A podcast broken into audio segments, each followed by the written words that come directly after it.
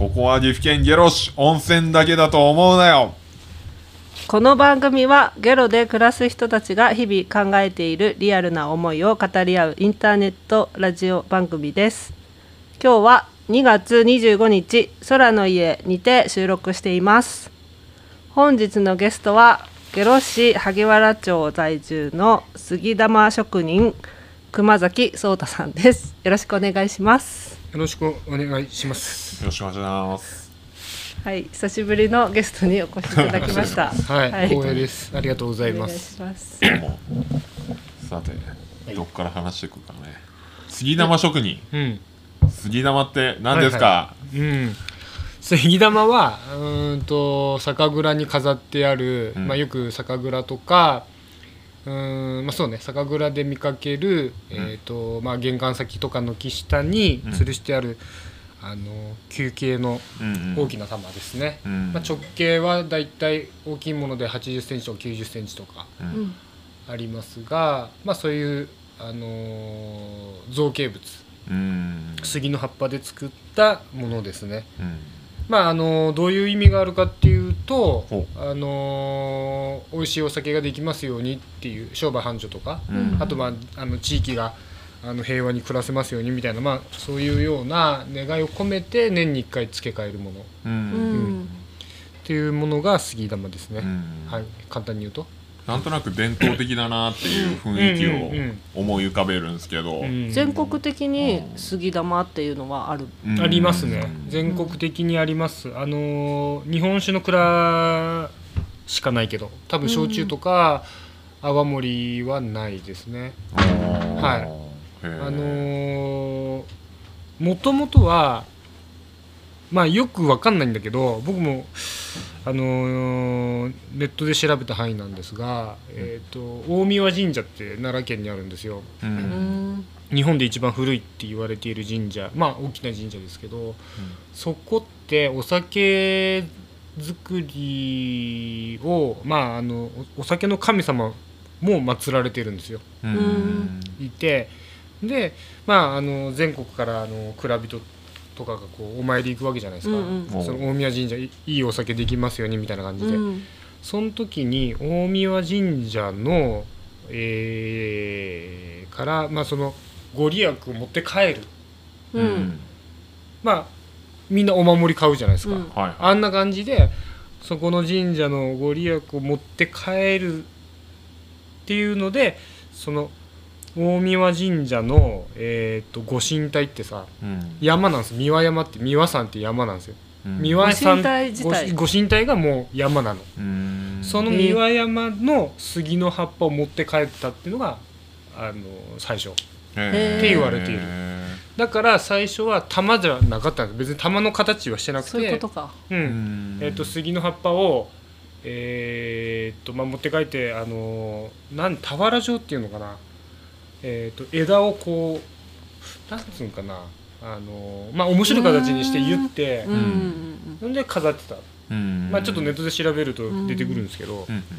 まあそれがあのー多分まあ江戸時代の花頃とかって言われていて、うん。あもっと前か。それで丸くなったのが江戸時代、なんで丸くなったのかは分かんないけど多分まあ丸くした方がなんとなく見栄えがいいからとか、うん。まあそれぐらいの理由だと思いますよ、ううん。ん特に丸に理由はない。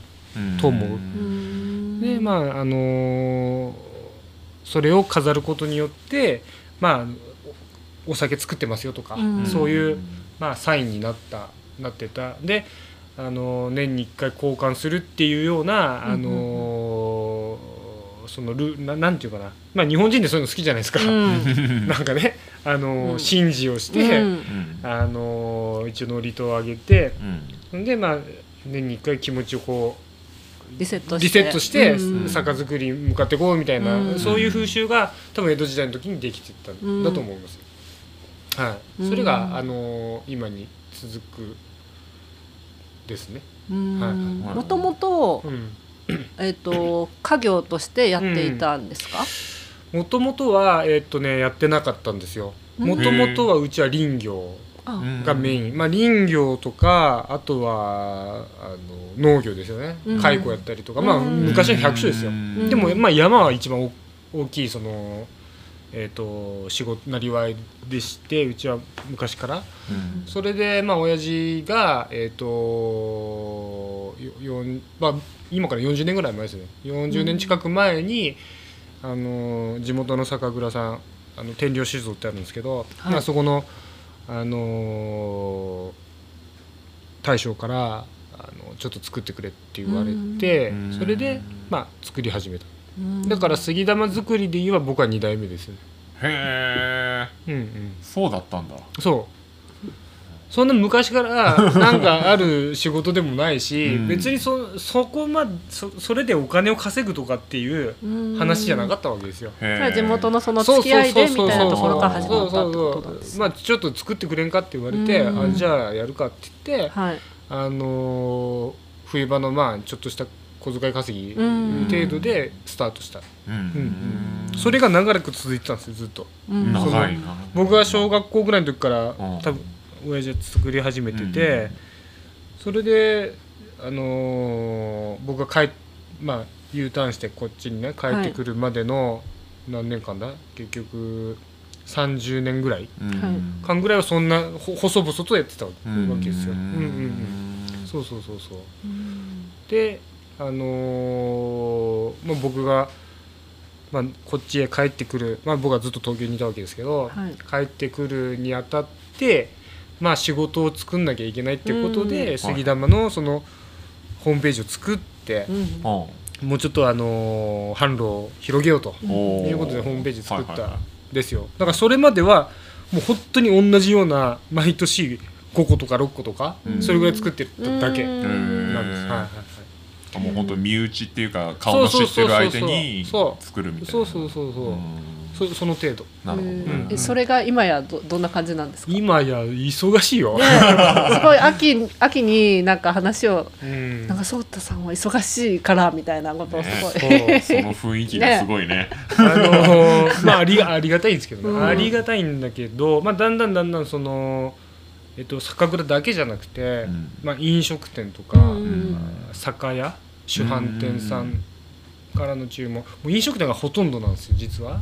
そうなんですね。はいあのーまあ、飲食店ってオブジェ的な感じですか？店頭に飾るとかこう内装でちょっとうん。飾るみたいな、まあ、日本酒扱ってますよっていううん。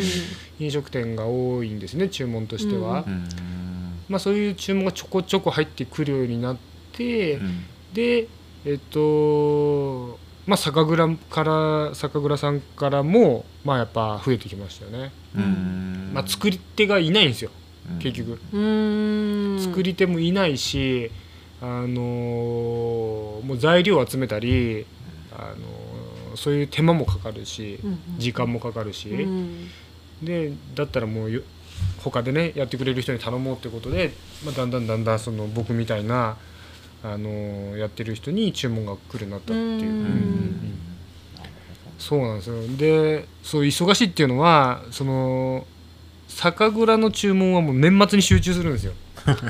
そうですよね。そう新酒の時期だから。うん。新酒が絞れましたっていうのでうん。杉玉買えるから。はいはいはい。だからもう同じタイミングで来るんですよ。うん。だから10月作り置きはできない。作り置きできない。そう。在庫は作れない、うん。えっと色が変わってしまうから。ね、うん。だから注文が入ってきて初めて作り始めるんですけど、うん。10月の半ばから、えっともう10年末で1月年末までに僕が作れない分はもう年明けにうん。やるから、うん。まあ、1月いっぱいぐらいはやっぱあのバタバタしてますよね、ううんんうんうんまあありがたいですけど、うん。はい。うん杉の葉っぱに困ることは、この辺だったらやっぱもうないですか？全然。あのとね困らずもう豊富にある。豊富にはある。それはもうめちゃくちゃあるよね。もう絶対枯渇枯渇することはない。限りある感じですけど。ただうん、取りに行くのがやっぱ手間。そうですよね。そう。えーっとねめちゃくちゃ使うんですよ実は。うん。密度がすごいから。そう。それで葉っぱ取ってきてそのうち使えるのその例えば100キロ取ってきました、まあ、枝を打ってあの100キロなんかこうやってガソッと取ってきました。で結局その製品になった時には多分3分の1ぐらいのあのーボリュームしかなくなっちゃう。だから廃棄うん廃棄量が7割ぐらいある多分、あそうなんですうん、あると思います、うん。はい、だからあのーもうとにかくたくさんいる。で、と、そうするともうちょこちょこちょこちょこまか枝をこんなさ枝をこれ払ってとかノコで切ってるのにそんなわけに間に合わないわけですよ。うん。だから木を倒してはい。あのーあもうバスッとばそうそうそうそううん取ってくんだけど、うん。あのーその山へ行く時間さえないわけ、そうですよね。忙しくて。う、ん。うんであのー頼んで取ってきてもらったりとか、うんうんうん。あのーなんかその間伐するっていう情報を聞きつけたら、うん。うんそこへ行って 枝もらってくるのが、うん。まあそれせこいことやってんだけど、うん。あでもこちらにもいらっしゃる。そうそうそう。このねねあの MC, MC っていうかあの関口君のあの職場である森林組合にもお願いをしながらうん。やってるんですけど、まあいろいろ迷惑をかけたり、はい。いや俺もそのそう颯太さんと知り合いになる前に、うん。その現場で仕事してたらおなんか知らない人が道いたをみたいな。歩いてるみたいな、うん。大丈夫か？山で出会った。やばいやばいやばいって思ったら、うん。ああ大丈夫。杉玉の熊崎さんだからみたいな。そう。うちの親父が大体その杉の葉っぱを取りに行くっていう役回りで行くんだけど、うん。でもやっぱりそのあのーもうあまりにも量が多いからちょっとちょうだいっていう話じゃなくなってきてるわけですよ、うん。だからもうちゃんと買いますと、うん。うん。であのー去年の年末はえっ、とまあと軽トラ1杯何万円みたいな感じで、うんあのー買うようにしてで、うん。まあ、新肉麺だけじゃなくてあのーよそのなんてそういうあの山をこう管理する団体の人にもお願い自して、伐みたいな。あーんとねまあそうね、うん。うん。あの東白川うん。にそういう、あのー山の木をこう加工するみたいな団体がいて、ああそうなんですね。そうそういうところに頼んだり、うん。あのーして買うようにしました、ん。でまあ森林組合にも、まあ、あのちゃんとあの話持ってって、うん。あの年間いくらで、うん。あのちょっとお願いしますって言って、うん。ちょっとそそれはしなきゃいけないなと思っうてるんですよ。ん。まあ変な話あのー材木売るよりもしかして金になるかもしれない。いやマジでね、うん。てかそっか。そう。でもさらにそこは使わないわけだからそうそうそうそう。かもしねそうなのそうな間の伐しそう間伐してね。全部使える材は、まあ、市場持ってく、はい。で葉っぱはうちが買う、うん。そしたらもう万々歳でしょ、うん。ねそう。いやほんとね俺ねそのまた別の人ちょっと知り合いの山で、杉もう手で抱えられないくらいぶっとい杉をみんなで倒して、ちょっと増材しうて、ん。もうトラックで市場でかけてっていう、プライベートで、その山仕事を前にしたことあってでその時にそのその手で抱えられないくらい、うん多分直径1メートルくらいはある、うんその杉売ってうん23万とかうんなそういう話になっちゃうんですよのとんでもない手間をかけて、ででそれでまた後日颯太さんちの山にたまたま行く機会があって、もうビビったもん。倒どでかい杉が倒れたまんま、うん。もう朽ち果ててるみたいな。だけど明らかに枝だけないみたいな。なんだこれはって思ったの。そう意味わかんねえことが起こってるここでは。って思ったそう。だからそうなのよ。うちの山もうそうなのよ。だからあ山山はもちろんそうか。あるそうあるから、あのーあるあるんだけど木を倒して葉っぱだけ取ってきて、あの幹の部分はそそうこに置いてある。どうもうこんな市場で売ったらね、もうもう腐ってるけどさみたいな。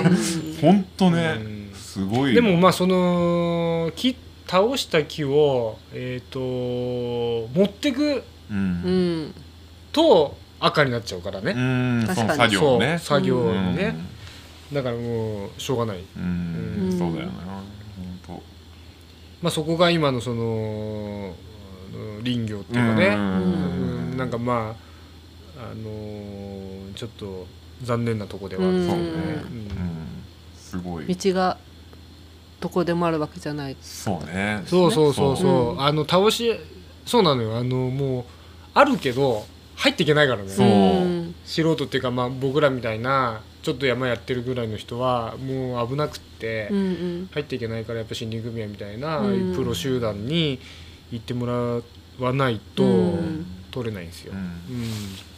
そうね。そう実際そうなると人で人を雇うお金。そうそうそうそう。人だけじゃなくて機械も必要だよね。重機械ね。機とかが。うん必要だし、でそのじゃあじ重いどでかいその杉を運ぶためのうん。運搬車っていうのはなかなかでかいから、うん。じゃあこの今軽トラがは走れる道でいいのかみたいな、うん。どんどんどんどんハードルがね高くなってくね。そう。金がかかってくんだよね、そうそうそう。だからまああのーまあ、とは言っても、まあ、山やってる人たちねあのプロの人たちにそういう話持ってったら悪い話じゃないと思うから、うん。うんそうですね。使う場所が違うわけだし。そうそうそう、う。ん。今まで捨ててたものがそお金になるんだったら、まあ、悪くはないかなと思うんで、うん。まあ、ちょっとちゃんとあの今シーズンは、うん。あの体制をちょっと整えて、うんうんうん。やれば、まあ、あの喜ばれるんじゃないかなと思うんですようん。いや本当なんか俺もそうそのそうソータさんのところの山を見た時に、もうなんかそう売れるものはあるんだなって思ったから、うん。だからそれある意味林業の希望だと思う、まだ価値のあるものが転そう捨てられてるっていうことだから、うん。うん。そうそうそう。で、まあ、結構いいか値段で買うから。そううんそう、うん。あの本当にうん。もしねこれ聞いててあ近場でもう杉の葉っぱ持ってくるって人いたら、ぜひ 確かにそう教えてほしい。お小遣いうちの山山お願いしますみたいな。本当に。うん本当になる。うん。まああとはあのー作り手をうん。やっぱりもう僕一人でほぼやってるんで、うん。うん。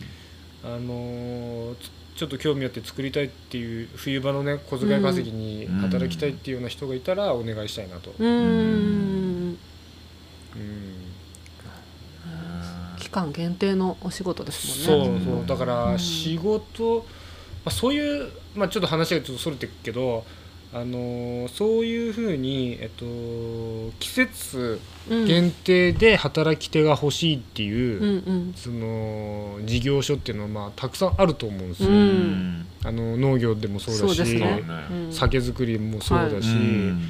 まあ、そういうところがあるにもかかわらずなかなかその季節労働っていう、あのーその就労就労スタイルに、はい。うんその世間一般の人たちの認識っていうのが なんかちょっとこうなん色眼鏡で見るっていうか、うんうん。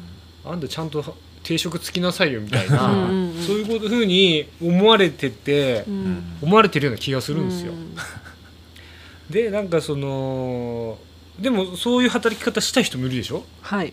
いるいるでしょ？いるいる。ね、だからそれをちょっとこうつなげるような、うんうん。あのーなんか仕組みができないかなっていうのは常々思ってうん。なんかそれを聞いてるとタイミーがすごいあ頭によぎってくるんですよ。あータイミーね。うんあれタイミーだよね。タイミー。去年ぐらいから始まったやつですうん、あのゲロ市でもなんかやってるみたいだけど、うん。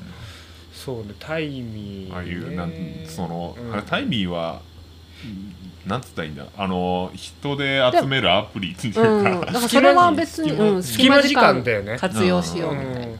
でももうちょっとちょっと違ってあのもう少しうん。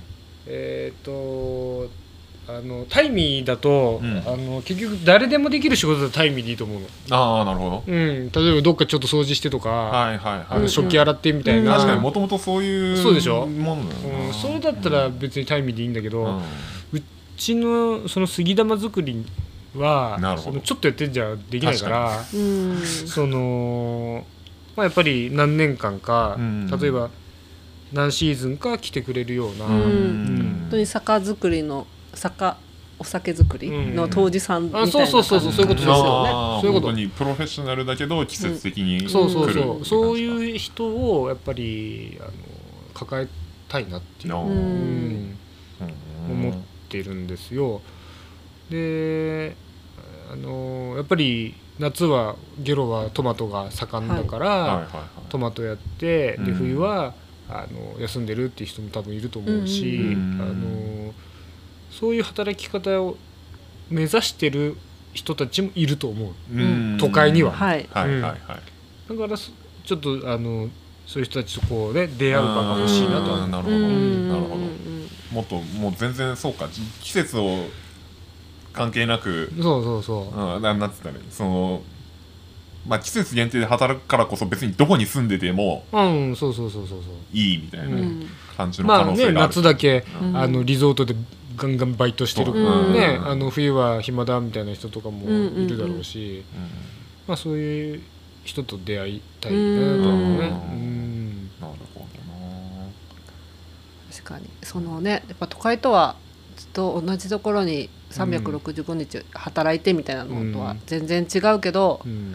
でも、まあ、結構田舎にいると、うん。普通にそういう人たちそうじゃない人たちと出会えるけど、うん。なかなかやっぱり色眼鏡で見られるのは見られる。見られる。見られ仕るんだ。事何してるのって聞かれるからそうそうそう。ちょっと答えるのにすごい困る困る。わかる。どどれを答えようかなみたいな。そうだから、まあ、何でもいいじゃんって思う 仕事何にしてちゃんと生きてんだから。さ うん。税金も納めてやってんだから。ねえ、ね。なんか定職に就くとか、うん。つきあのつかなきゃいけないとか、うん。あのーなんかか、ね、そういうふうな、あのーなんつうの？考え方っていうのがまだまだ田舎には多いから、うんうん。本当はそんなと地域地域性はなかったわけですよ田舎には、うん。もう大昔のことを言えばみんな季節労働者だったわけ、まあそうですよね。100百姓。勝100の仕事。そう。うん。あのー冬の仕事は冬の仕事うん春は春夏は夏って言ってその季節ごとにそのうん。忙しいところに手伝いに行っうて、ん。で生計を立ててたわけ、うん。それがだんだんだんだんその戦争の後にうん。高度経済成長の時にやっぱりそのみんな会社に勤めるとかっていう風になってちゃったわけ、ううん。んだから本来の仕事のあり方としては、うん。その季節労働っていうのはもう当たり前、ううん。んそれが一番あの自然だと思うんですけど。そうね。うん。同じことずっとやるなんてさそんなのさ無理でしょ。ね本当逆に尊敬します。尊敬する。うん。だってね早い早い人だったらもう中卒、まあ、よっぽど今中卒ないけど高卒高校卒業して18ぐらいからもう60いくつまでうん。ずっと同じところ働くってことになるわけでしょ、うん。そうですよね。絶対飽きると思う。僕はもうそれは無理なの。わかるわわかる。それはもう無理なの俺、うん、無理なの、うん。私も無理です。ね、うん。なんかううん。んだから俺杉玉作りでさえちょっと飽きることあるもんね。本当に。まあねそれはねやっぱりずっとやってるとどうしてもそうなりますよだから、いやそそのあの自分も飽きずに楽しく仕事をするためには、うん。やっぱいろんなことしてさ、うんうん。頭使う仕事もあれば手を使う仕事も必要だし、まあ、そういうバランスをとってね、やれるようにうんしたいなって思うわけうんなんですよ。うんしたいなっていうかまあそういうふうに考えてる人もいるはずだからそういう人と、出出会える場が欲しいなと思う。わかるわうん。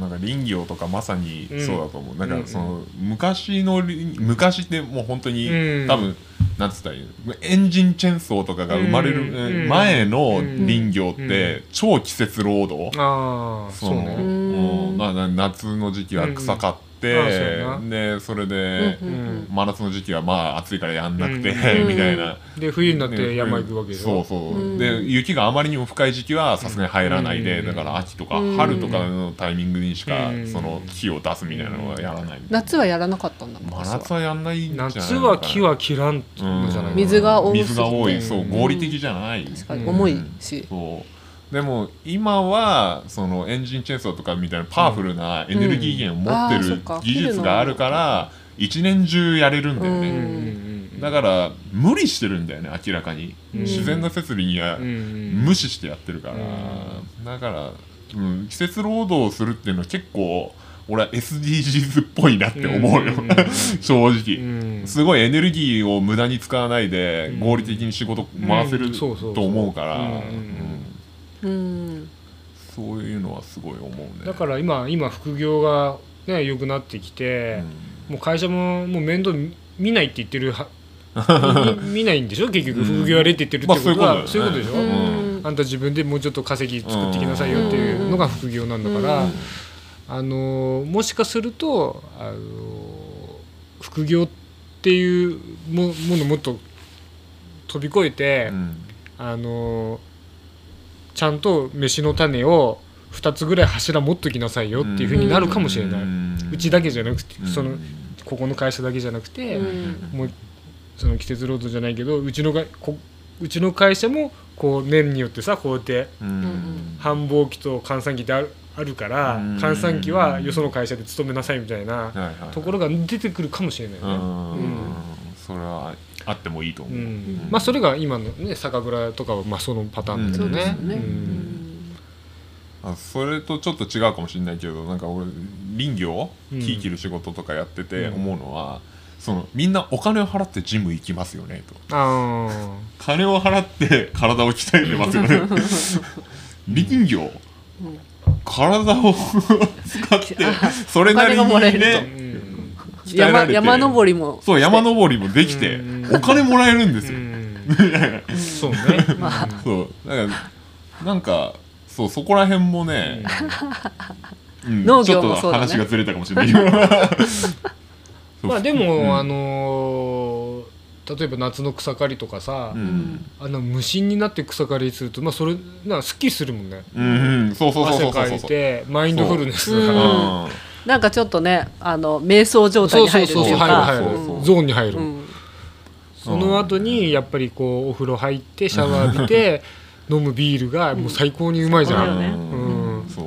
それが楽しみでやってるようなもんだもん。うね、そうなんだよね。そういうのをやっぱ体験してもらいたい、うん。うん、本当に。いやいいな、うん、そうなんだよね。ねあのー薪割りとかさ草刈りとか、うん。その考えずにとにかく体を動かすっていう、うん。あのー仕事を、うん都会の人たちにちょっとやってもらいたいね。ううん。巻き割りもいいですね。ねいいよね、あとチェーンソーで玉切りにするぐらいのね。そうね、ううん。んまあそれが実際に、まあ、お金をある意味節約してる部分もあるから、まあまあ、アルバイトをし,、してるようなもんでもあるし、なおかつ体も元気そうね。みたいそういう捉え方まあでもそれをちょっとね夏やろうかなと思ってんの俺。うん。実は。ああう人を？人を雇うの。あー。うんうん。あのーそうお金あげあげるからっていうか、まあ、ちゃんと対価を払うから、はいはいはい。やあの自己責任の範囲でちょっとやってみないって言って、うん。うん。あの人に来てもらうのもありかなと思って、その杉玉のお仕事。あ草刈りとか草刈りとか。そういううんそういう。うん。あの全然この仮払い機じゃなくてもいいから、もうあの、手でね、手でもいいし鎌でもいいけど、うん。ちょっとこうやってやってって、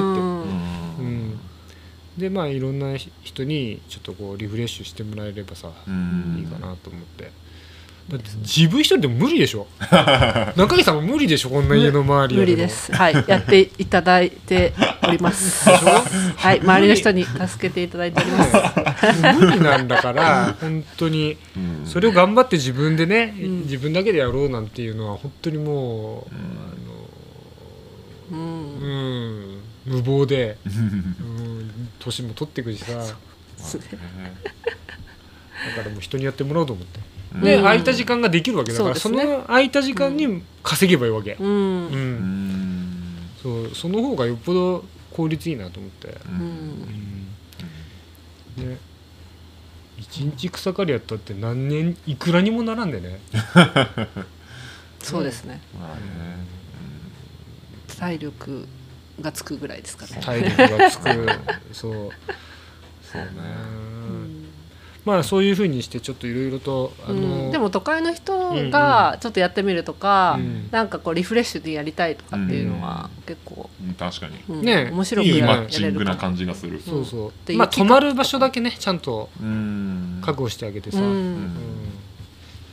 そうですね。それはねちょっとチャレンジちょっとやってみようかなと思って、ううん。んあのーねこっち来てもらえればさまた面白いところうん。ね、うん連れてってあげたりして、うんうんあのー地元にも貢献できるじゃない？確かに。うん。なるほど。うん。う。んうん。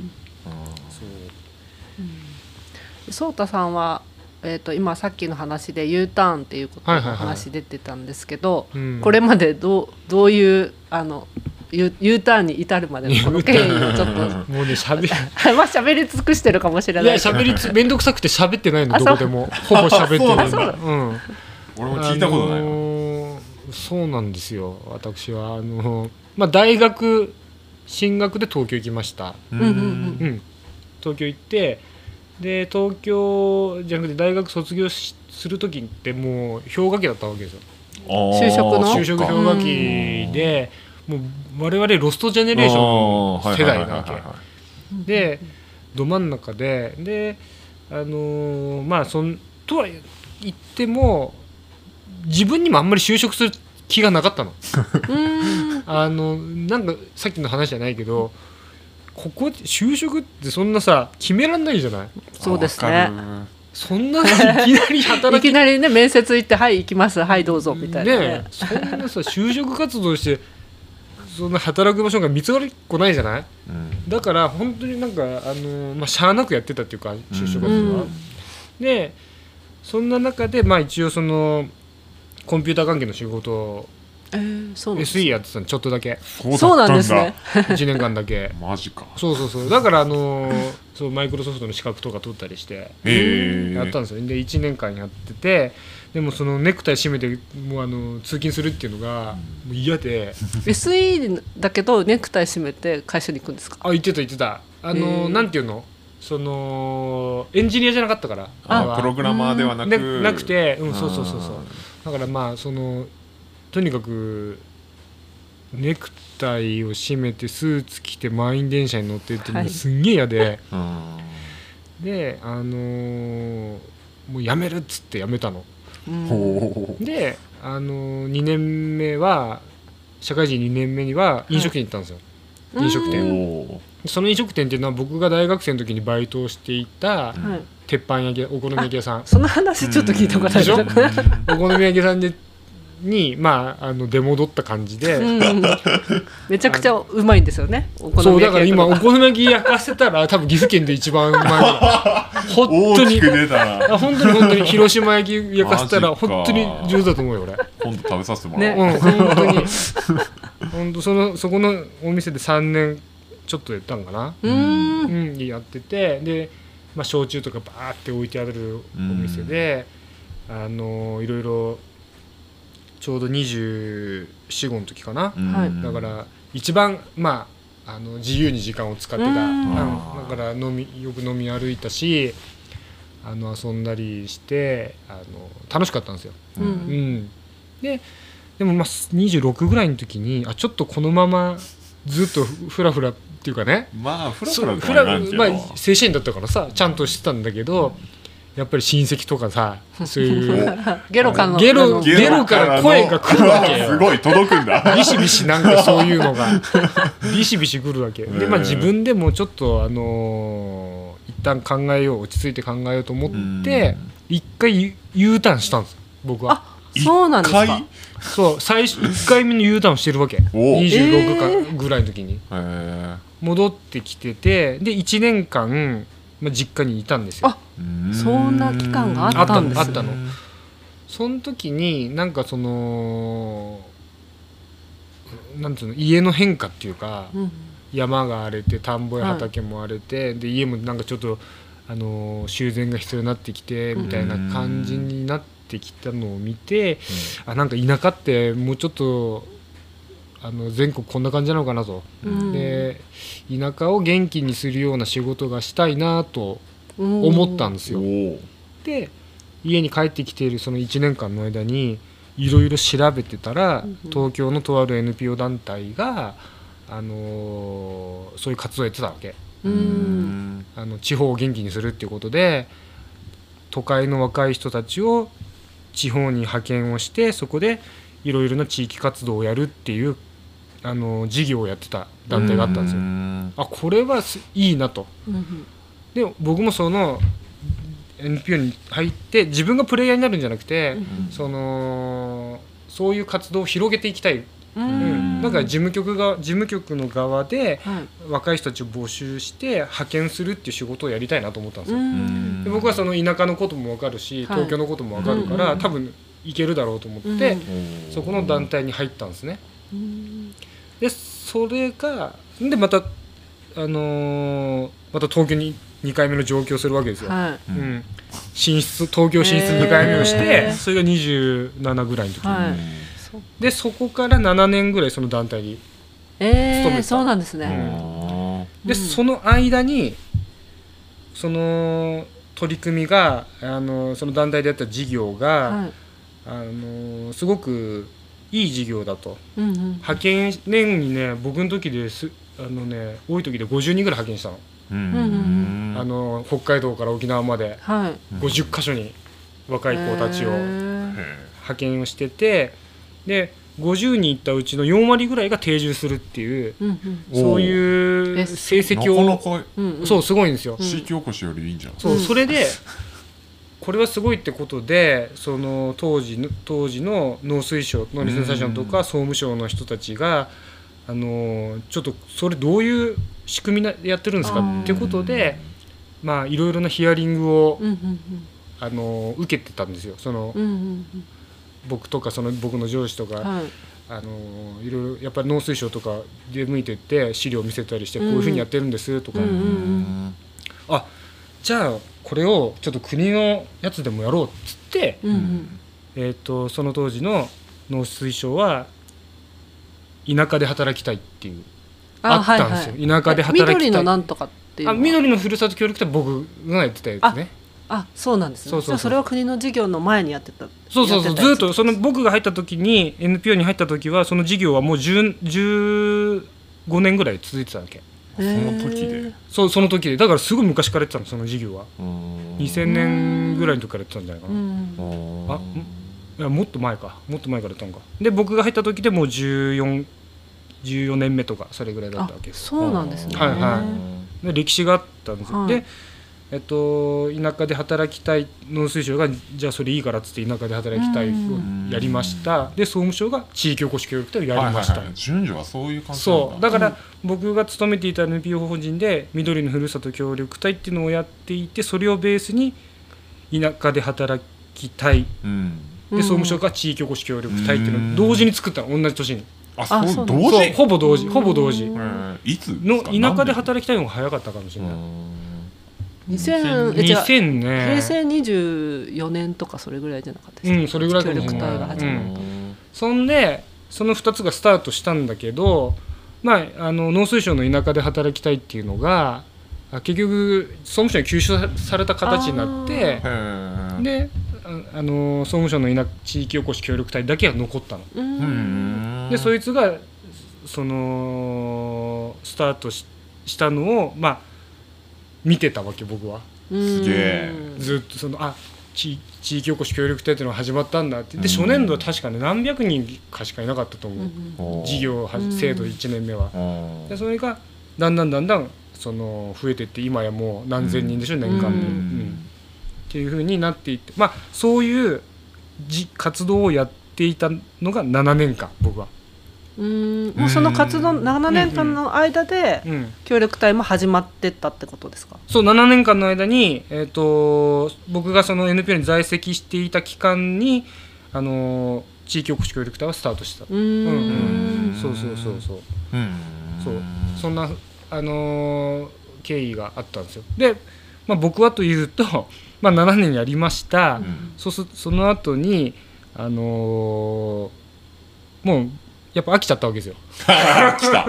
7年やって たから秋は来るわね。飽き飽きたの。うん。自分でもなんか自分らしくやりたいと。自分のやりたいようにやりたいってことで、やめました、うん。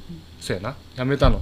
やめてであのーその後はもうフリーでっていうかなんかまあいろいろ東京でなんかマルシェのイベントみたいなことをやったりとか、うん。あとはジビエのそういうあの何？えっ、とソーセージ作ったりそれを作ったソーセージハンバーグをイベントで売るみたいなうん。活動してる人たちがいるわけですよ。うん。その人たちと一緒にこイベントでねあのお店出したりさ、うん。して、まあ、好き好きなようにやや好きなようにやってるじ第2期が来たわけ。そこで。その時に、あのーそうそういろいろなチャレンジをしましたよ。うん。うん。あのーイベントや,、ね、そうねやったけど、まあ、なかなかうまくいかなかったりさ、うん。お金にならずにあこれは困ったなって言ってお金なかった本当に。お金なくって困ったなってもうしょうがねえっつって派遣社員派遣社員でうん。もうお金のためだけにうん。派遣社員になって、なったんですよ。それであの行った先が楽天の本社だったわけ。お？え？派遣で？派遣で楽天の本社に勤めてたの俺。はい3年ちょっと。全然知らなかった。そうなんだ。そう英語喋れないのにああ確かに。公用語。そう。まあ一応メールだけの仕事だったから、うん。まあ、楽天の中の社員の人たちとかと。ニコ玉ですね。あそうニコ玉。そう。うちから歩いてもう10分ぐらい着いたの本社まで。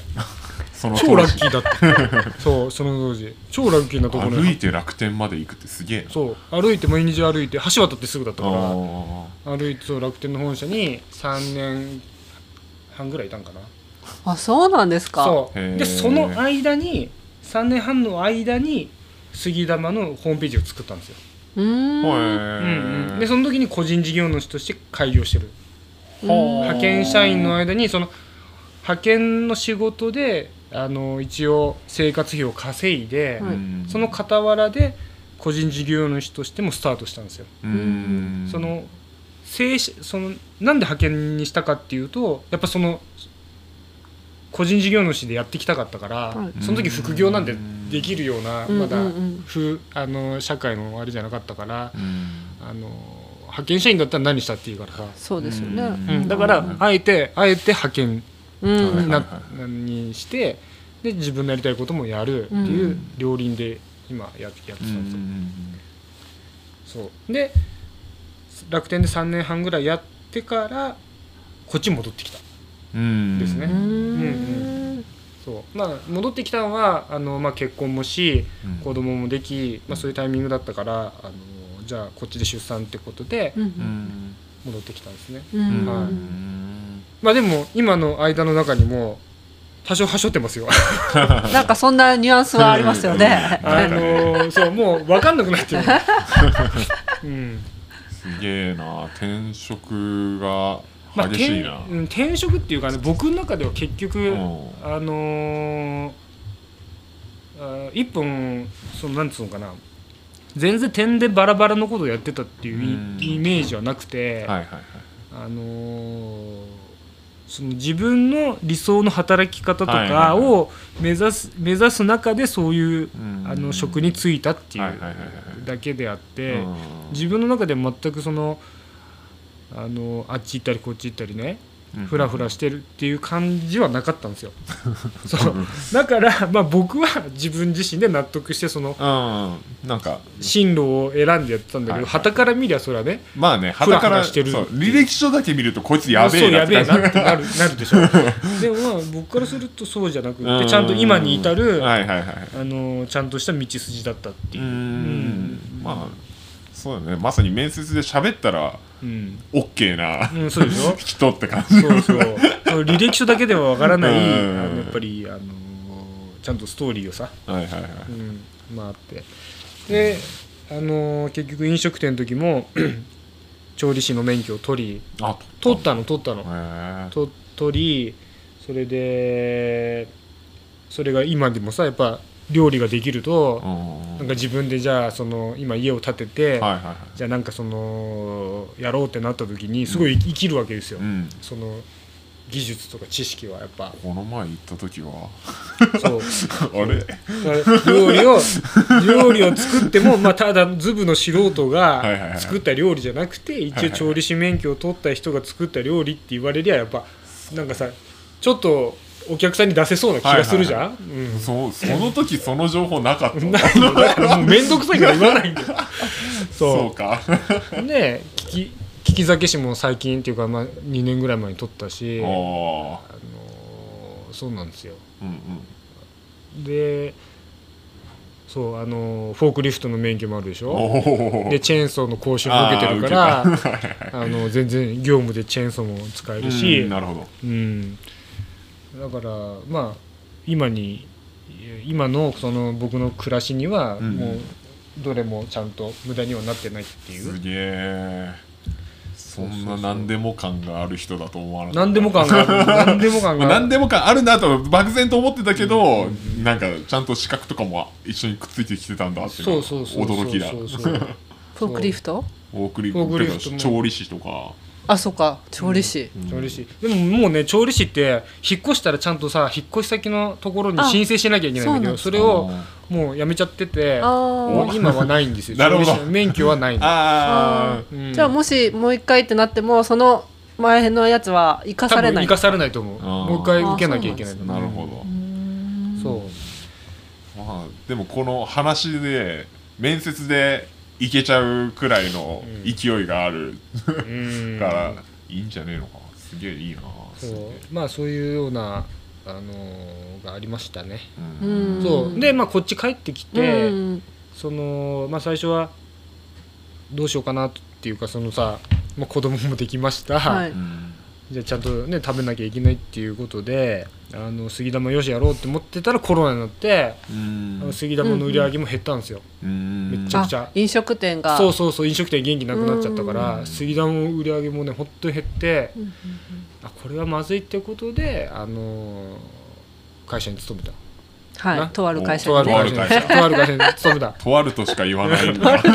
まあそこでとある会社でフォークリフトの免許もあーなるほどね。まいことやってる。確かに確かに。よかったんだけど。必要だ。そう。でとある会社に勤めました。うん。まあでもやっぱもともとはその勤める気がなかったから、うん。あまあやっぱり嫌嫌っていうかさあのーまあうん。嫌だったわかるわけですよ。わかるうあんの会社勤め自体が、うん。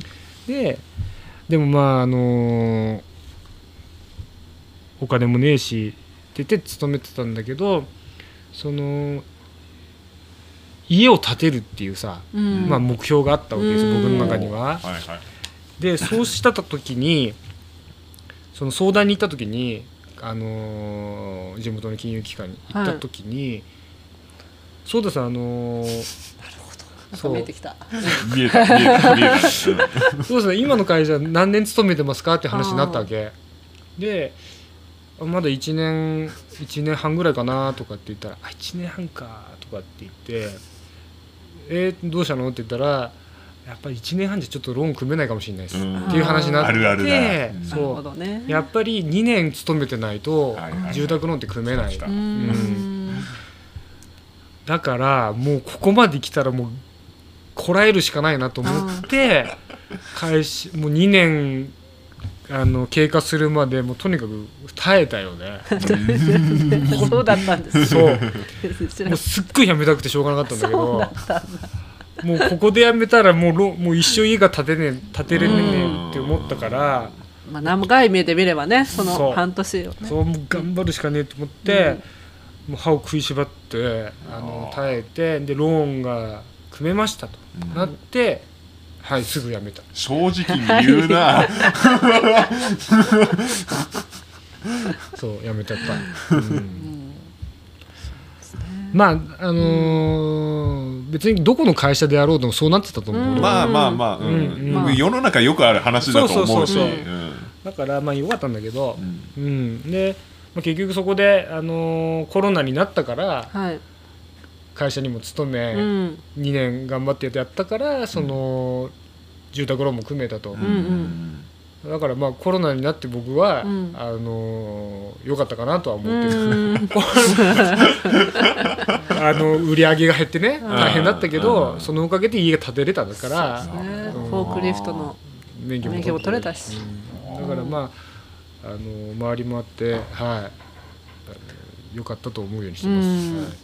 うんそう。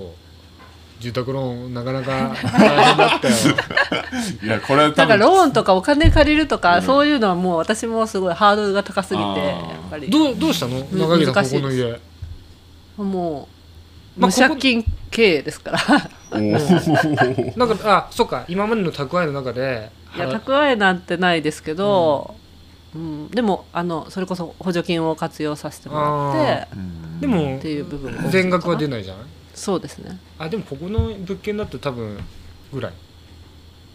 それゼロいくつですか？200いやいやそん言っなしないちゃってんじゃん。そんなしない。あそうかそんな全然しない。しないだからそんな全然お金かかってないです。でも回収費がまあ今の言った2倍とかあまあそうやな。うんそうなんですよ。うん。ねこういう古民家って本当に、あのただでもらえるけど、あその直すのがね本当にかかるよね。うんで水。その回収にはその当時は県の補助金とかもあって空き家を活用するみたいな。はいはいはいと、まあ、協力隊だったってこともあって協力隊のあーあるね。の授業はいはいはい。はいの卒業のタイミングであるお金とかを活用させてもらっうん。てそうか。でもねそにしたってかかるもんね。ちょいちょこちょこはい。ちょこちょこかかるもんね。そうですね。わかるわかる。なんで私もその当時はあのもうちょっとあの普通にって言ったらあれだけどちゃん仕事ししながら。あしてたねそういや。そうですよね、うん知ってる知ってる。そういやそういや。そう。そうなんですよ、はい。まあ、多分、あのー我々のようなあの人種はあのどんなにいい条件の会社があっても、あのー続かないんですよ。うん。開き直ってきた。ね、うん。そう。だからあのーそうそういう運命運命っていうかね、うん。まあね。うん。ななっちゃうんです。よそうなん。です、うん。うん。そうそうだからそうやってね働く時期もまああったけど、まあ、それもそれでその会社というか、うんうんまうん。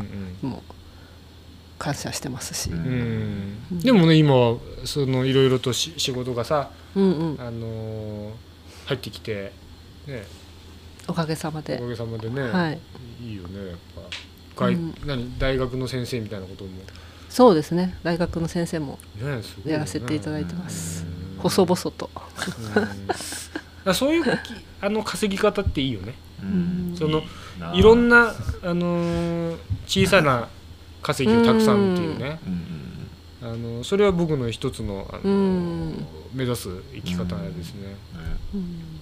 なんかまたね刺激がうん全然ここにはない刺激がもらえるんで、面白いかなと思いながらやってそうるけど。あの NPO の時の話に戻りますけどやっぱりむそういうところに来る人たちっていうのはうん。やっぱりまあちょっと我々に似た感じの人たちが来るわけですよ。うん。センス的にね。うん。そあのそういう働き方をしたいっていう人そうそうそうそう。うんそうでやっぱりそういうのを見てるとみんな一つのところで一つの稼ぎを作るっていうよりは、うんやっぱ小さい稼ぎをいっぱい持ってる。っうん。ていう生き方をがなんかその強いっていうかさ、うん楽しいし、あのーなんかって時にはその方が、あのーこう潰しが効くじゃないけど、うん。うんっていうようなことも言っててで、まあ、確かに自分に当てはめてみてもそうかなと思ってて、うん。で一月5万円の仕事を、あのー夫婦2人で6個やりゃ30万になるじゃんっ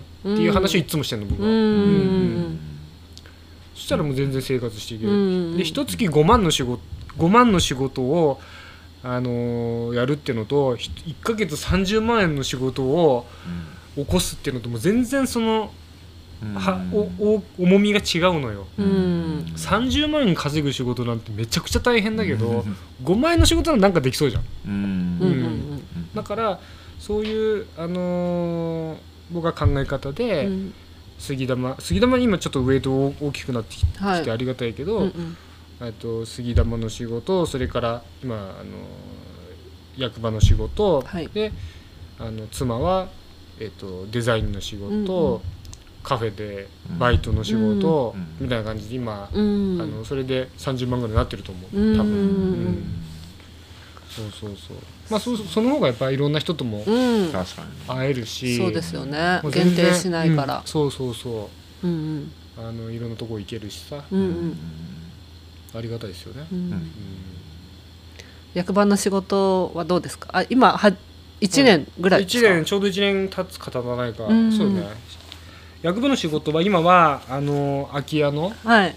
仕事やってんだけど、本当は本当はやっぱり移住してきた人たちの、うん、なんだろうサポートっていうか、うんううんともうちょっとその空き家だけじゃなくて、横断的にあのゲロにこう来た人たちをあのこうバックアップするような、はい。あの事業をまあ事業にしていきたいなとはう思ってる。んうんうん。あの結局結婚でこっち来ましたとか、はあのそういう人たちもその相談するところがなかったりさ、うん。で特にねあのちっちゃい子供がいると、うん。じゃあ風邪ひいちゃったらどこ行けばいいのとか、うん。まあ、そんなとこから冬の生活はとか、うんうんまあ、そういう、あのー困りごとっていうのが、まあうん。あるわけですよ。うん。でそういうのをやっぱりちゃんと親身になって、あのー相談に乗れるような仕組みが、うん。うんを作りたいなと思って、うん。ううんん。そう。でその中の一つに空き家があったり、仕事のことがそうあったり。仕事のことがあったりうん。するっていう、うん。うん。そうそう。だからまあ来年度からは、まあ、ちょっとあのー僕もそういうちょっとあ役場の仕事のさあれも分かってきたから、うんあのちょっとそんな風で動いていきたいなとなかなかやっぱり行政っていうのはあのーこれやりたいと思ってもできないじゃない？そうですね。まあね。そう。時間がかかっうん。そう。時間がかかる、ねあの、うんお金がないとかさ、あのー計画にないとかっていう話が、まあ、しょうがないから、まあ、来年度からは少し、あのー計画の中に入れてもらって、動いていきたいなと思ってるんですよ。うんまあ空き家の話はなんとなくイメージができるような、うん。できないような、うん。何ここら辺は空き家はあるけど、うん。アクセスっていうか、うん。その実際に借りるとか買うに至れないよねみたいな話ってことですか、あーんとねいや空き家はあっても売れる物件ではないっていう、うん。その状態が悪いんですよ。結局。あのまあ、中桐さんもここの家た多分買う時もあの物置みたいな感じになっとったと思うけど、うん。そういう家が結構多いんですよ。はいはい、前の人のものがまだ置いてあるとか。置いてあるとかそうそうそう。リフォームが多少必要だとか。そんで結局、まあ、さっきも話したけどただで譲り受けても、うん。リフォームに何百万もかかるみたいな。結局ね、うんそうそう。だからそうなっちゃう前に手を打つ必要があるんです空き家って。前にね。前に前に。だから人が住んでる時にもうぼちぼち10年ぐらいしたら空き家になりそうだなっていうところからもうスタートしなきゃいけない。本当は。あそういう空き家。あうんうん。だあからそういうことも今行政で働きかけていかないといけないなと思ってなるほどね、ああ資産価値を高めていくにはこうしていきましそうみたいなノそうそう。リなのか言ったら。だから資産価値はもう高まんないかあら、まあね。うん、高まんないからあのー急降下を防ぎましょそううくらいのでもなんか家族の中で一応なんか10年後とか自分の世代以降どうなるかってうん。家族の中ではなんとなく見えるじゃないですか。見える見える私もまあ自分の実家がうん。これからどうなるかっていうのはまあ兄弟が家に帰ってこなければないとかうん。そういううんことで一応30年後ぐらいにどうなるかってうん。把握できるかうん。らその時にじゃあどういうふうなあの方向性に持っていくかっていうのを家族の中でねちゃんと決めとかないとなんか兄弟でも揉めてるからどうしようもないとか誰も何にも決定しないみたいなことが行われる、ね、そう。だから本当に今のまあうちの僕の実家も僕家今建てましたけどあの母屋があって、うんうん。そこはもうだからあと10年か15年したらさやっぱうちの両親もねあのいなくなってるから多分、うん。そうするとじゃあ今からもうそれ考えておかないと、うん。いなくなった時にはどうしようって言ってももうあの遅いんですよ。うん。だからもう今元気なうちにその家の状態もいいうちから、うんうん。あのー方向性だけでもさうん。決めとかないと大変なことになる。でそういう家がもういっぱいあるんですよ、うん。なるほど、うん。あの全国各地。もう日本中に。はいはいだから本当の空き家対策っていうのはもう今からですよ、はいあうん。ーうん。おー全然イメージ違ったわ。うん。変わったわ。そうなんですよ、うん、でもうあのボロボロの空き家になっちゃったやつはもう手うん。手がつかないかもしれないな、まあなるほどね、うん大変変ですよね。うん。本当に。うん。誰も相続しないみたいなねお家も出てきそうますよね。そうそううん。であのー今結局えっと税制面でもうん。えっと宅地だとはい。あの税金安いんですよ。うん。えっとね土地だ土地のうん税金が。えっとそれを宅あ宅地だとっていうか家が建ってる立ってるとか。立ってると、うん。立ってるとあのーそのた宅地にかかる税金が6分の1本来払うはずの税金の6分の1になるんですよ。だからみんな家潰さないの。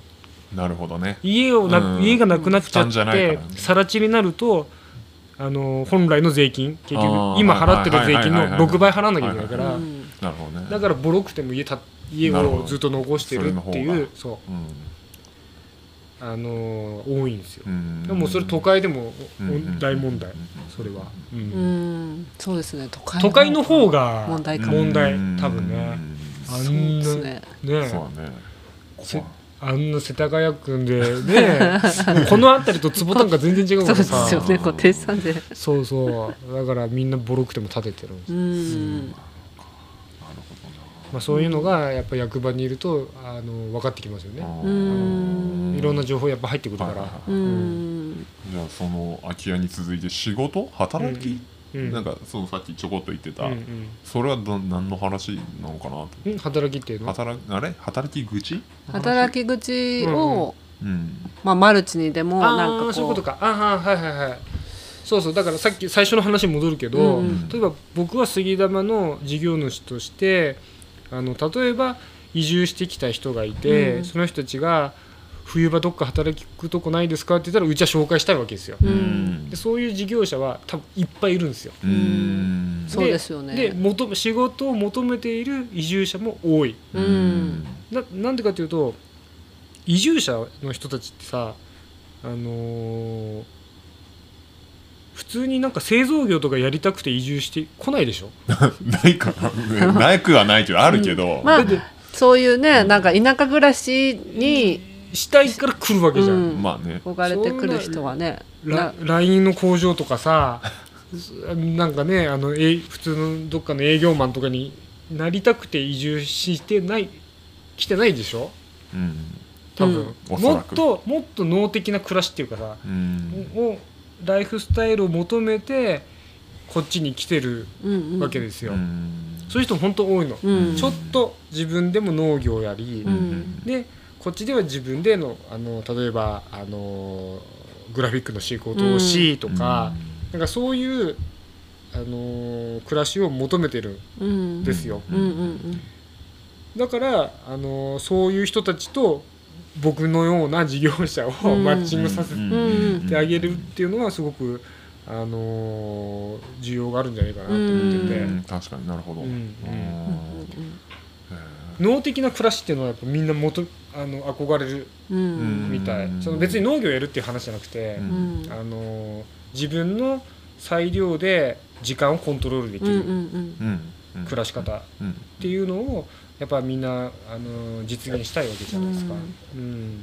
だからそのお手伝いができないかなと思って。そうですよね。やっぱ都会にいいて田舎に求めるものってそういうなんかちょっともう管理された時間から解放されて、そうでしょ。自分らしいじそうそうそう。時間を過ごしたいって思うからね来たいなってそうそうそう。移住したいなっていう気持ちに、まあ、それうん。あの本当にそういう移住の相談は多くなってるらしいです。はい、うん。あの愛知県あ東京名古屋大阪の、この間東京に行ってませんでした？行きました行きました。はい。今みたいな話してきあましたよ。ね そうそうそう。えー。でそういうところにあの移住を考えてるっていうような人が来て。そうそうそうっていことですか？そうううんん。そう。まああのー個人事業で生計を立てるっていうのはやっぱりなかなか難しいかもしれないけど、でもあのーそれにになんていうのかなあの半分サラリーマン、うん。半分自営業みたいなうんうん。暮らしはできるんじゃないかなと思うん。まあそういうのがあのーねマッチングして事業者だってね、その社員しっかり抱える余裕もさ、うんうん。なかなかなかったりするから、そうですね。そうやって分散してね。そうそうそう。やっていけたらいいし、うん。それがなんか目に見えてあここでサポートできるよ、うそうそうそう。しますよみたいなところがあるとそ来た人もすごく安心安心っていうかなんか飛び込める。う窓口があると、うん。うん。そう。だからそれを今役場としては行政としてはそういうのを作りたいと思ってるの,、うん。実は。なるほどね。あのそういう専門のあの、サポートセンターみたいなやつを、うん。それに向けてまああの中期的に、まあ、何数年間の計画っていうかで、うん。あのそういうふうにできたらいいなっていうので、まあ、向かってってるんだけど、うん。うん。うん。まあ下呂市まだそれがないからさひ隣の白川町とかはあるんで、うん。そういうのが。移住サポートセンター。そうそうそうそう。そう、うんあの飛騨市もあるんじゃないかな？飛騨市とか、えなんとかもありますよね。うん、あるある。だからそういうのを下呂市でも作っていきたいと、う。ん。うん。なんかちょっと話は変わるけど、はい。移住者って今どんくらいいるんですかね？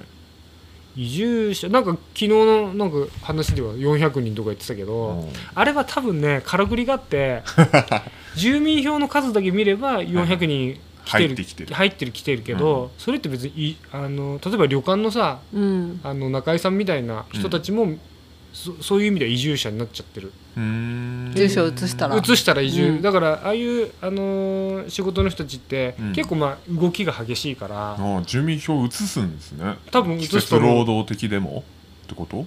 うん、多分。まあ中にはいるしそうそう。中にはいないかもしれないけどみたいな。例えばまあまあいろいろな事情を抱えてさ、仕事ね来てる人もいるから、うんそういう人が例えば社宅に入りますとかうん。従業員寮に入りますって言ってい住民票移動してもそれもカウントされるから、うん。なるほど。そう。うん。だから一概に400人それは何？何かに出てたの？400人って。なんかこん、ん一昨日ぐらいの、うん。あのーディスカバーゲロあああれあれ。アット未来論。そうそう。ああれでなんかそういう話が出てたんだけど、うんうん。でも実感として400人どうだったかなっていう。ううえ1年に？1年に、まあそう言われると数字上はそういうことは起こり得るのはうんなんとなく今の聞くとうんそうか。まあでも、うん、ちょっと分かんない、うん。ん。でもなんかその移住してきてる人っていう数が明確にね統計の的に正しい数字として見えるうんことは重要だろうなってまあねは思うな、でも U ターンも移住に入るってことですよね。りますはい。あの、うん。転入したらもう移住、まあ、転入数ですよね、うん。結局は、うん。うん。なんか移住者ですよ私っていうのがむしろ移住してきた人が言いたくなるくらいいい仕組みがあれば勝手に計算できそうだよな,、うん。なんかもう移住してきた人がもう私移住してきましたからよろしくみたいなくらいの勢いの、言いたくなっちゃうくらいのなんかあったらいいなって思ったう今、なかなか難しそうだな、うんそうね。移住してきたんでそれを言いに来ればなんかギフト券がもらえるとかさそういうことやね、うん結局は、うん。まあでもそう相談窓口に行ってるか結局いやーどう行なんだかない人も多いのかな。でも結局はそういう空き家とかうん。全くのその本当田舎暮らしを求めてみたいな人は、役場に結構来るパターンが多いんですか？空き家をうん。買いたいっていう人の相談は来るけど、うん。あのでもそのゲロにあのこう転入してくる人の本当何パーセントかだけだと思う。数パーセントみたいな。数パーセント、ううんん実あの実際にこの 窓口役場の窓口通して転入してくる人たちって、うんもうそれよりもはるかにそのダイレクトにさ自分で物件探したり、うんあの実家に入ったりうんとかっていう人の方が多い、絶対多いそれは、うんうんそうですよね。ねそうだろうな、U ターンの人とかだとう。んもう全く地元の人と変わらなかったりするから私たちにもわからないそうそうそう。ねそうなんかでなんだっけ？もうしあのー何？その萩原のカウンデーとか行くとさ、はいはいはい。あのあこ今日こんな人来ましたよなんて言ってさ、うん。いっぱい話に出るけどそういう人たちの情報って役場に入ってこないからね。う、ん。本当にあの言うた外国から来ましたとかさ 東京大阪から来ましたとかさうん。あの店行けばさそういう人がいるよって話は聞くんだけど、うん。あの役場には入ってこないから、うん。やっぱあのもうみみ未知数っていうか、うん。正確な数字は。なるほどね。だからそういう人が確かにあのー転入してきたらここになんか顔出すうん。ような、あの一旦はここに登録するみたいなさ、うん。なんかあるとうん。一番いいんだけど。う、ん。うん。本当はね。うん。そうね。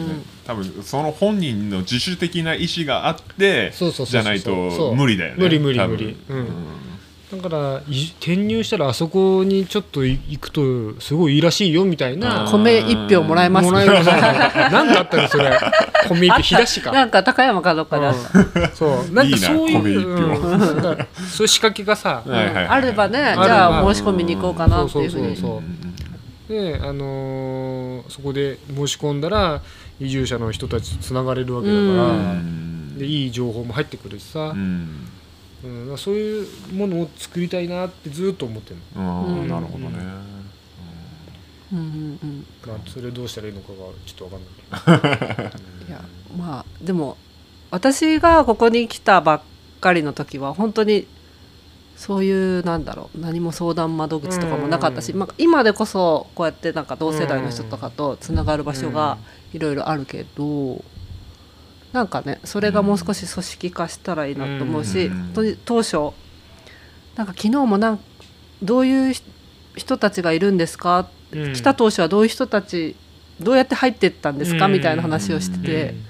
そういえば全く若い人と協力隊の3年間は 隔絶されてたみたいな。そう。なんか今でこそこうやってなんかうん。友達みたいな形で遊ぶようになったけど、うんそういうのなかったなみたいな、うん。すごい寂しい3年間だったかもしれないみたいな、わ そういう意味ではね。ね。仕事としては、うん。あの地域おこしの仕事を楽しんでやってたんだけど。う、ん。うん。そうなんですよね。だから、まあ、こんだけね、あのー移住とかっていう、まあ、ムーブメントになってるのに、うん。なんかそのそれを手助けする、はい。こうねのがないっていうのは、うん。ちょっと市としてももったいないし、ねあの自分が今後あと何十年かゲロに住むってことを考えると、うん。やっぱちゃんとそうですね。ね、うん。若い人たち来てもらって盛り上げてって、うん。みんなで盛り上げて楽しい街にしたい街にしていきたいっていう思いあるじゃない、ううん。ん。だからなんかワンアクションやっていかないとなって、うん。うん。なるほそうですよ。ね本当に。市としてもねこうやって市こういう場所が好きで来てるのが移住者だから、うんうん市のね、こういう場所のために何かしたいって、うやっぱりそういう外から来た人は少なからず思うし、そのエネルギーをねなんか活用しうんしていけたらいいなと。どうまあね、まあすぐにはなかなかできないけど、まあのでもなんか一つのきっかなんかあのかけをなんかできればなそのうん。関口君もこの前言ってたけどなんかあの紙紙出すかフリーペーパーみたいななんかね、はいはいああいうものを作ってみるとか、あわかんあのーうん。ね月に1回なんかこう集まる場を設けるとか、うん。結局その情報なんだろうなと思う、大事なのは、うん。その例えばその、俺も正直最初移住してきてえーっと同年代の友達作ろうと思ってたけど、どうすっかなと思った時、うん。新聞のうん。この飛騨地域版の1ページくらいのところを見たら、うんそれこそあの金山の鈴木航君ボルダリングのやってるよみたいな感じのおいたと思って。それを見てそれでもう早速その時クラファンやってたからクラファンもう3000かいくらか忘れて入れて、うん。入れた上でうん行ってお話をしい。のなんか今言うとなんかすげえ打算的ですごいクソ野郎みたいな感じなんだけど、あーでも、うん。まあ結局でもそういうふうにしていかないと、うん、そう、あのーう。まく、うん、で結局そう情報があったからうんつながれた、うん。本当に。あーなるほどね、うん、でだからそういう意味だとそのこの地域でなんかこういうふうにこう点でバラバラに多分みんななんかやろうっていうふうに思ってる人は多分いて、うん。いる人をちゃんとこう目に見える形に置いとかないと、結局バラバラのまんまうん。で自然消滅しちゃったりうん。するから、やっぱそういう意味でそのうんなんつうのメディアみたいな紙媒体でもいいし、うん。デジタルでもいいしっていうで究極的にはゲロ新聞っていうものがあったらいいなっていうそういうふうに思ってたっていう。ん。ゲロ新聞ね。そう、うん。まあそれで言われたのがそのゲロ新聞の手前にフリーペーパあー。サルボボとかブレスみたいに相当するようなもののこの地域に特化したものがあったらまず一歩前進、うん。うん、なるほどね。そうだね。そう。だからそう真下村みたいな、うん。ああいうコミュニティ誌だっていいし、でまあうん。そうね。うん何をみんなどういう情報を求めてんのかね。まあね、うん。そこね。そこはかなり、うんあのー島宇宙化してるみたいなやつ。なんかその確かにね。我々世代は。うん。ネットで調べられるしっていう。そうね。我々世代が求めている情報って何なんでしょうっていう。ゲロに住んでる我々世代がってことですかそうそうそうそれしかもやっぱ移住しっていうかこの一回ゲロ生まれ育ったゲロ以外のところから移って戻ってきた人とか、外から来た人で、ずーっとここで育ってきた人うん。と、やっぱやっぱ違うね。全然違うのはすごいよくわかる、うん。うん。あの何かやるって言っても来ないからね。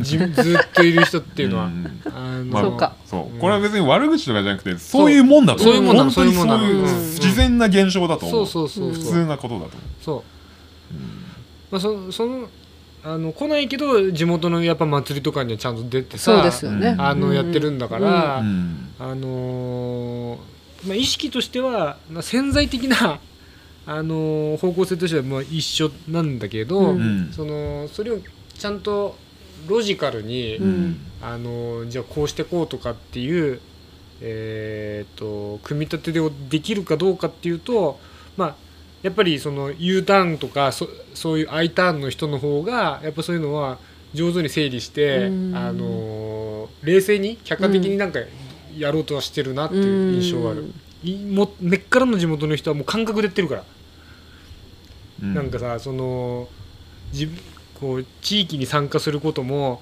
あこれは地地元の大事な、あのー行事だから参加しようっていうなんかその U ターンの人がさ、うん。あ憧れて、はい。じ地域の祭り参加するとかとは違う理由で、そうですね。もうそれそういうものだってそういうそうそうそう、うん。出なきゃいけないもんだっつって、うん。みんなも普通に参加するわけですよ、うん。地元の人はさ。うんうんうん。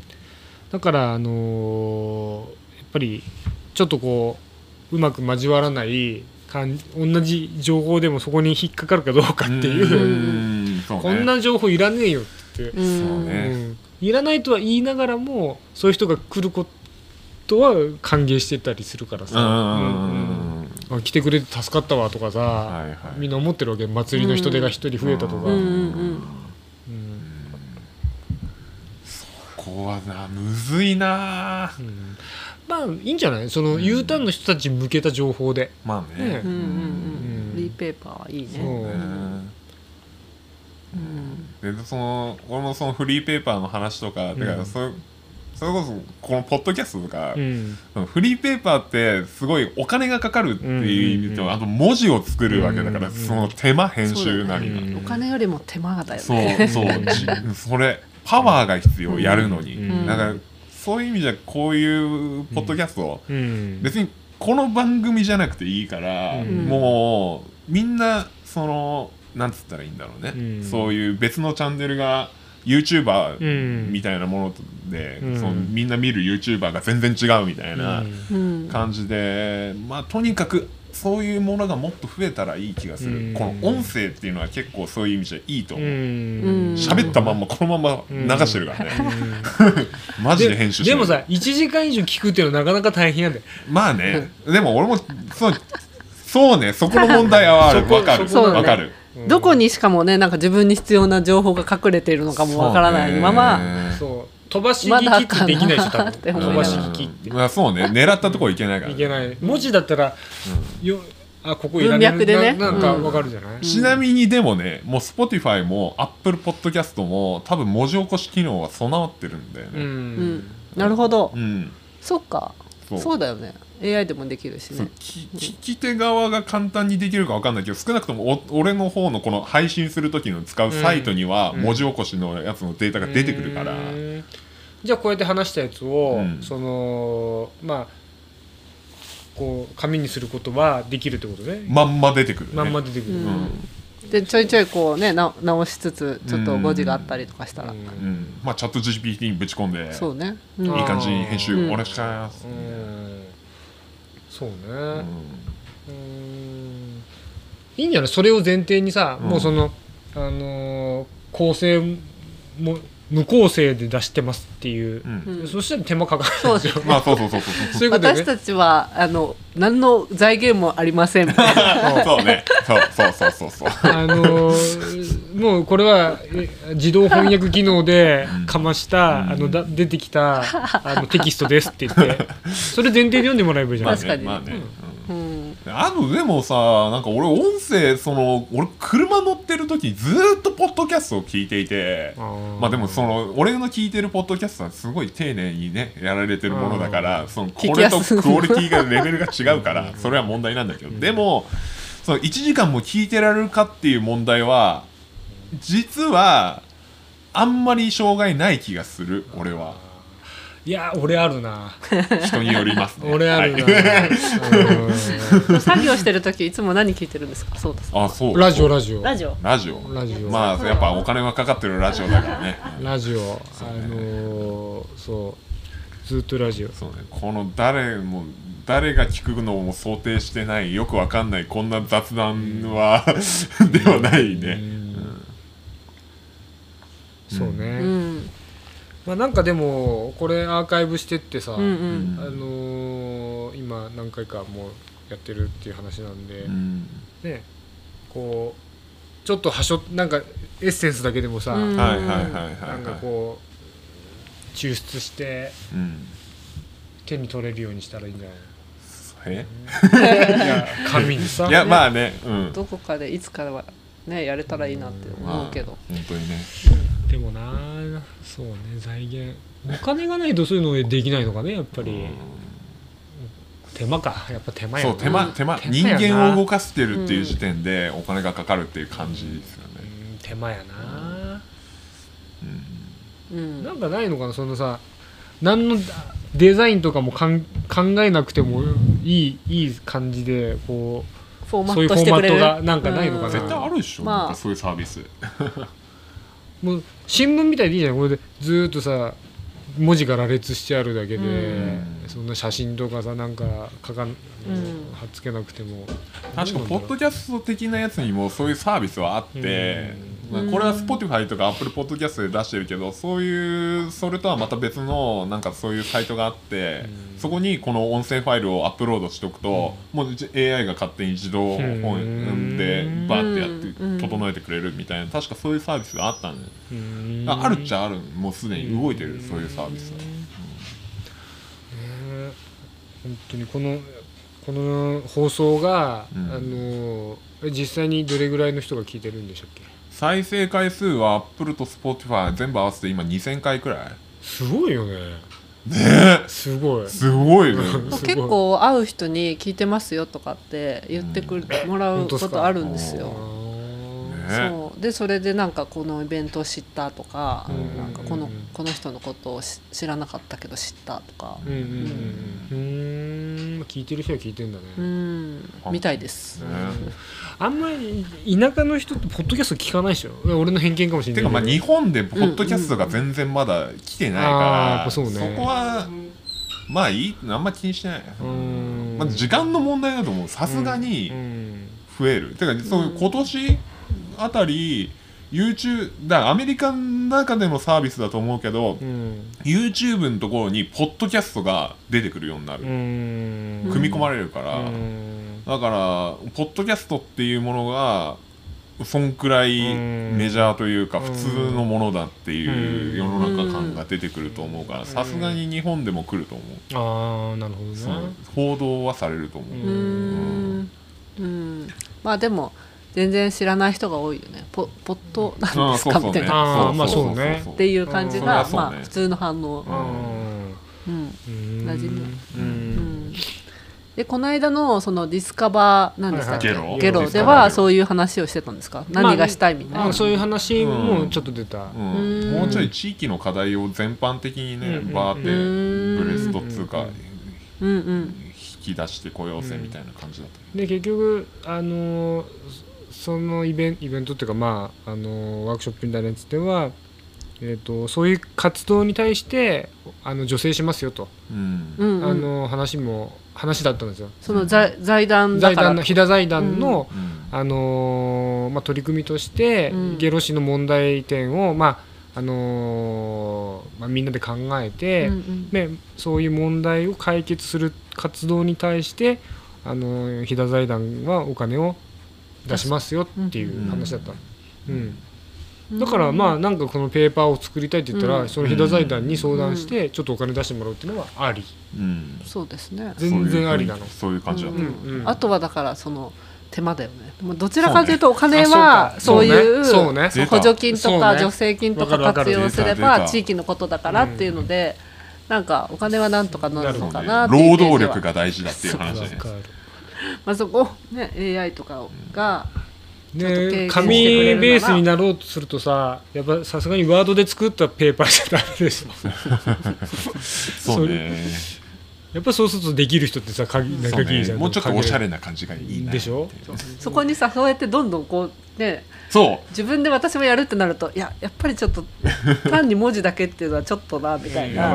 どんどんどんどんオプションでそうそうオプションがどんどんどんどん重なってって見積もり書がとんでもないことそうねそこなんですよね。どう他の何つうのその地域ではなんかないのかねそういうことやってる人たちとは。知らないんすよ。調べてもないけど、ね、うんだから俺は今思ってんのはでも別事業をやってたりするからこそうね。あーまあね。そそっちとの抱き合わせでできるとかその人件費的な部分が、うん。まあうんそうね。うん、まあいいや。そうね。まあなんかやろうとしてる世代っていうのは働き盛りだからね。ううん。ん。ね。あの意欲もあるけど働き盛りだから結局時間手間がないっていう、うん。そこなんですよ、うん。うん。まあねでもできるよこれ、まあね、これだったら。これだったらできるとう思う、ん、あこれ？これ。このやり方。うん。マジで、うん結構初期投資だけでいけるから。ね。そんなになんかあんまりいろいろ考えずに始めたけど、うん。続けれるしね。う、ん。うん。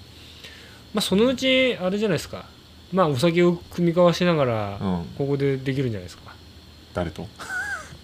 いやもう一人ぐらいさ、うん。ゲスちょっとうん。3人とかじゃなくて、うんまあ4人5座人で。座談会み座たいな。談会であーはいはいはい。そうそうそうそう、まあね全然いいやうん。OK ね。別に今でも、人を呼びさえすれば多分今のメンツで十分うっさい会議ができると思うけど、取り留めもなくなるかもしれないそうね。最終的い。やまあなんかあのーできるよねそいつは、うん。それはできると思う、でなんならお俺の勝手な願いとしては、こういうのはもう1800くらいのあの、自治体？うんうん。もう市区町村、うん。もう一箇所一つにこういうものがあるべきだとは思う、うん。新聞を作るっていうのはコストがめちゃくちゃかかるから、不可能だと思う、うん。実際的には現実的には、うん。だけどこれだったら、うん。まあできるでしょ、うん。まあね。だからそう知り合いでもしもこういうのやりたいって言ってる人がいたらぜひやってくださいっていう感じでする、本当にそれは思う、うんこれって何？ポッドキャストってなんかタイトルとか入れて、うん。それであのなんか検索ししたら出てくるってこれもう普通にインターネットで「ここは岐阜県」ってやったら多分この番組出てくる、うーん。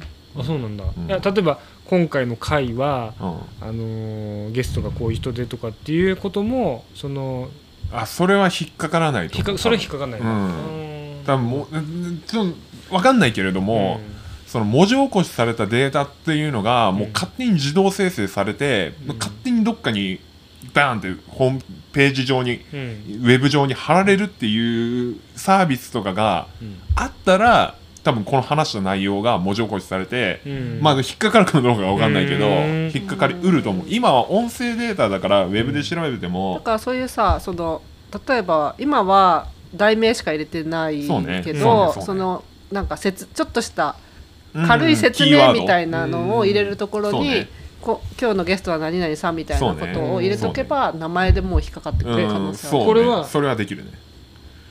iTunes やったら iTunes ではない。ないはないんだ。Apple Podcast だねああそれはそれなんだ。うん。うていうか普通にサファリでも Google でもここは岐阜県ゲロ市とかって入れたらもう多分出てくる。うんサフうなの？サファリでも出てくると思うけどな。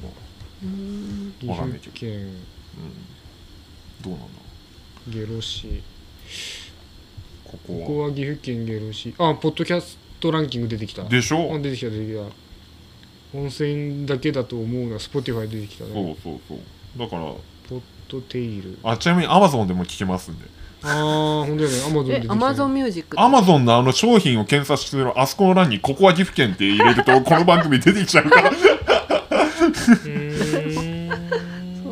そう。誰かアマゾンから 入れ買うあの入れる人いるんかな。うん、ちなみにその Amazon で聞けないのって言ってくる人が一人いたんで対応しました、えーそうなの？あうんそれでできるようにしたってこと？そう。へえうーんなるほどね。まあ RSS 配信だからちょこちょこってやればうんすぐつながるんだけど。ああへえそうなるほどね。あれ？なかなかな俺も。うん。ラジオは毎日のように聞くのにうん。ポッドキャストまでいかないかな。だからラジオだとまあなんつったらいい？テレビじゃないですかあれは、もう見逃したらもう聞けないみたいな、うん。まあラジコとか最後もあるけど、でもこれどっちかっていうとこれインターネットラジオとは言うけどこれどっちかっていうと YouTube に近い機能だから、ね。うんうんアップロードしたものをこうダウンロードして聞くっていうう、んん時間も選ばないし、うん。うんっていうね。だからあとこれ漠然と思ってるのがこう喋ってるじゃないですか、うん。でこのデータをうん俺が削除しないで残しておけば、うん。もうインターネットの海をずーっとさまよい続けるわけですよ、なかなかいいじゃないですか。人によるなこれは多分。うんいいのそれ。わからない。本当は忘れてほしい話とかもあったのにさ。そうデジタルタトゥーっていうやつが残るわけですよ。う、はい、だけどなんかまあねよくないですか、そうおこうなんか死んだおじいちゃんの日記が出てきたぞみたいなノリのやつがもっとフレッシュな形でもう残りうるもっともっと長い時間残りうるみたいな。うん。昔話として。そう。なんならこの音声を解析することによって個人の性格を分析する。そしてその人をうん。今何を思ってるのかみたいな。見立てて話を聞くみたいなことが可能かもしれない。そうね。多分。うんずっと残るのか。そう。なるほどな。デジタル関口純一が作れるかもしれない。そうかもう絶対聞きたくないけど。絶対嫌だ。えもうあれですか？結構喋った、もう1時間半喋ってる。あら。いい時間じゃないですか。結構あっという間だよね。そうまあいいっすう。んそうね。うん。うん。まあ。まあまたあの今度はお酒もうん。組みかここに真ん中にあれ置いてさ、うん。あのうん。マイクを集音マイクああそうね。そういう。360度のやつうん。はいはいはい。うん。したらねできるもんね、うん。ん。そうね。テーマを決めてそうだね。また、うん。テーマ決めればあちらこちら行かないね、うん。一応。そのいやそのテーマを決めるっていうコストがかかるのが嫌だからやりたくない まあどっかでやりましょうまあねまあね。ううん。んまあ面白いよねきっとそううんうんそう。ね面白い面白い、そう。うん56人でやってもいいし、うん。確かに。うん。そうね。そうしましょうか。はい。はい。じゃあ本日は以上です。ありがとうございました。ありがとうございました。ありがとうございました